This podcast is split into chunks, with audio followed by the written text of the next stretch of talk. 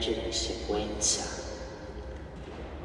i due brani della parola di Dio che abbiamo ascoltato oggi è davvero molto bello, perché anzitutto abbiamo ascoltato una pagina del profeta, dove il profeta facendoci voce, facendosi voce del suo popolo, ma anche di tutta quanta l'umanità, esprime i propri sentimenti, sentimenti di nostalgia, di rimpianto e anche di attesa e di desiderio.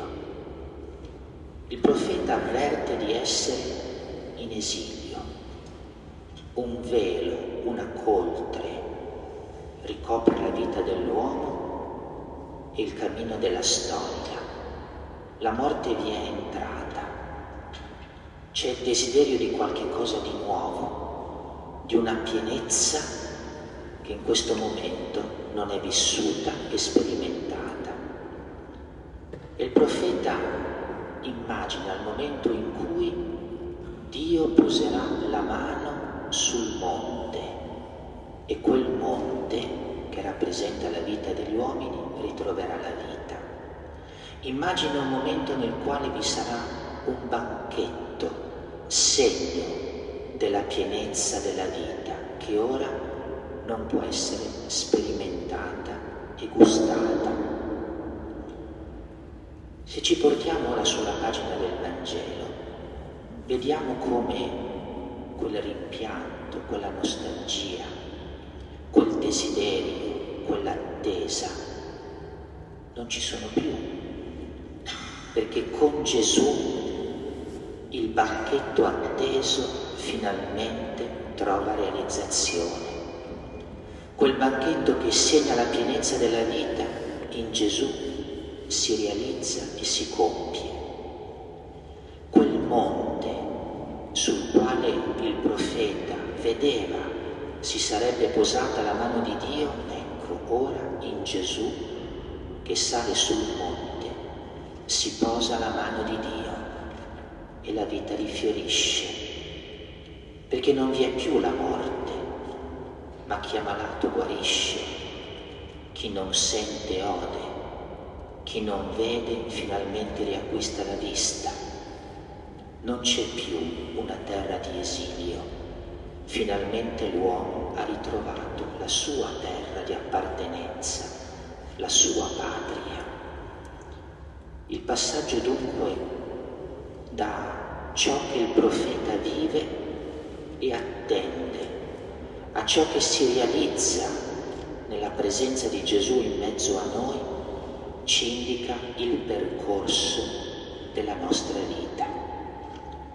Perché anche noi, come il profeta, avvertiamo di essere in esilio, un esilio nel quale proviamo rimpianto per qualcosa che vorremmo vivere e che non viviamo e nello stesso tempo viviamo l'attesa per qualcosa che desideriamo possa divenire realtà.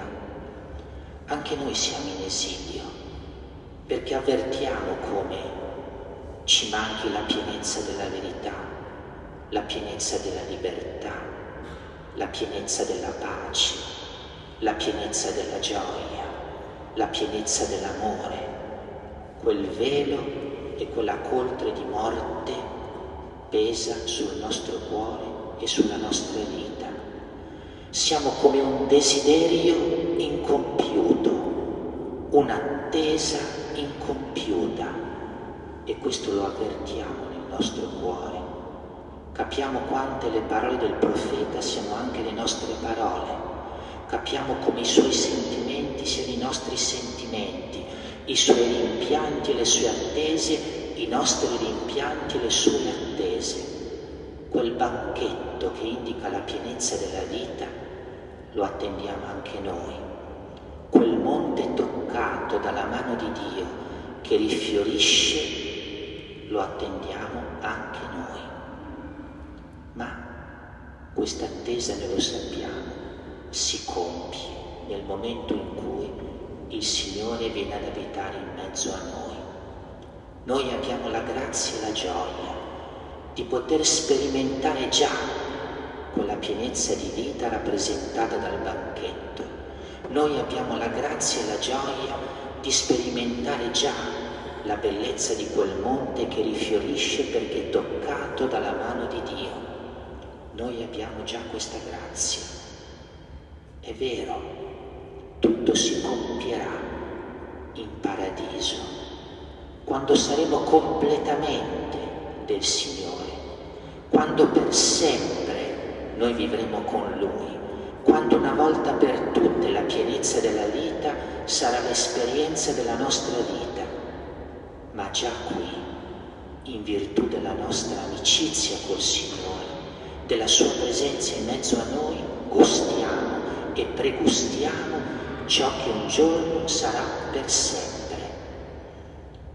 Questo ci parla oggi la parola di Dio, di questo ci parla il tempo dell'avvento. Siamo un desiderio, siamo un'attesa. Questo desiderio e questa attesa si compiono in Gesù, il Figlio di Dio che scende in mezzo a noi. E ciò diventa per noi un pregustare ciò che sarà alla fine senza fine nel cuore del Signore e della sua eternità. Quando preghiamo la Salve Regina, e l'abbiamo pregata anche questa mattina, ad un certo punto imploriamo così, mostraci dopo questo esilio Gesù. È come una sintesi della parola del Signore che oggi abbiamo ascoltato. E questa sintesi è una preghiera che rivolgiamo alla Madonna. Avvertiamo l'esilio e sappiamo che in Gesù c'è l'approdo alla terra della vita. E allora supplichiamo Maria perché ci aiuti ogni giorno a passare dall'esilio alla terra della vita ci aiuti ogni giorno a passare dalla nostalgia, dal rimpianto, dall'attesa, dal desiderio al compimento di tutto, che è la vita di Gesù in noi. E capiamo allora di più anche una realtà, perché quell'esilio è causato dal peccato. Il peccato e il male sono oggi l'esperienza dell'esilio, rivolgerci a Maria perché finalmente ci mostri Gesù significa chiederle la grazia di rimanere lontani dal peccato, di non comprometterci con il male, perché possiamo realmente sperimentare la terra della vita che è Lui, la fine di ogni esilio. Mostraci dopo questo esilio, Gesù, mostracelo un tempo quando l'esilio sarà terminato per sempre, ma mostracelo anche adesso, dandoci la grazia di vivere in comunione con il Signore Gesù, lontano da ogni forma di peccato e da ogni compromesso con il male.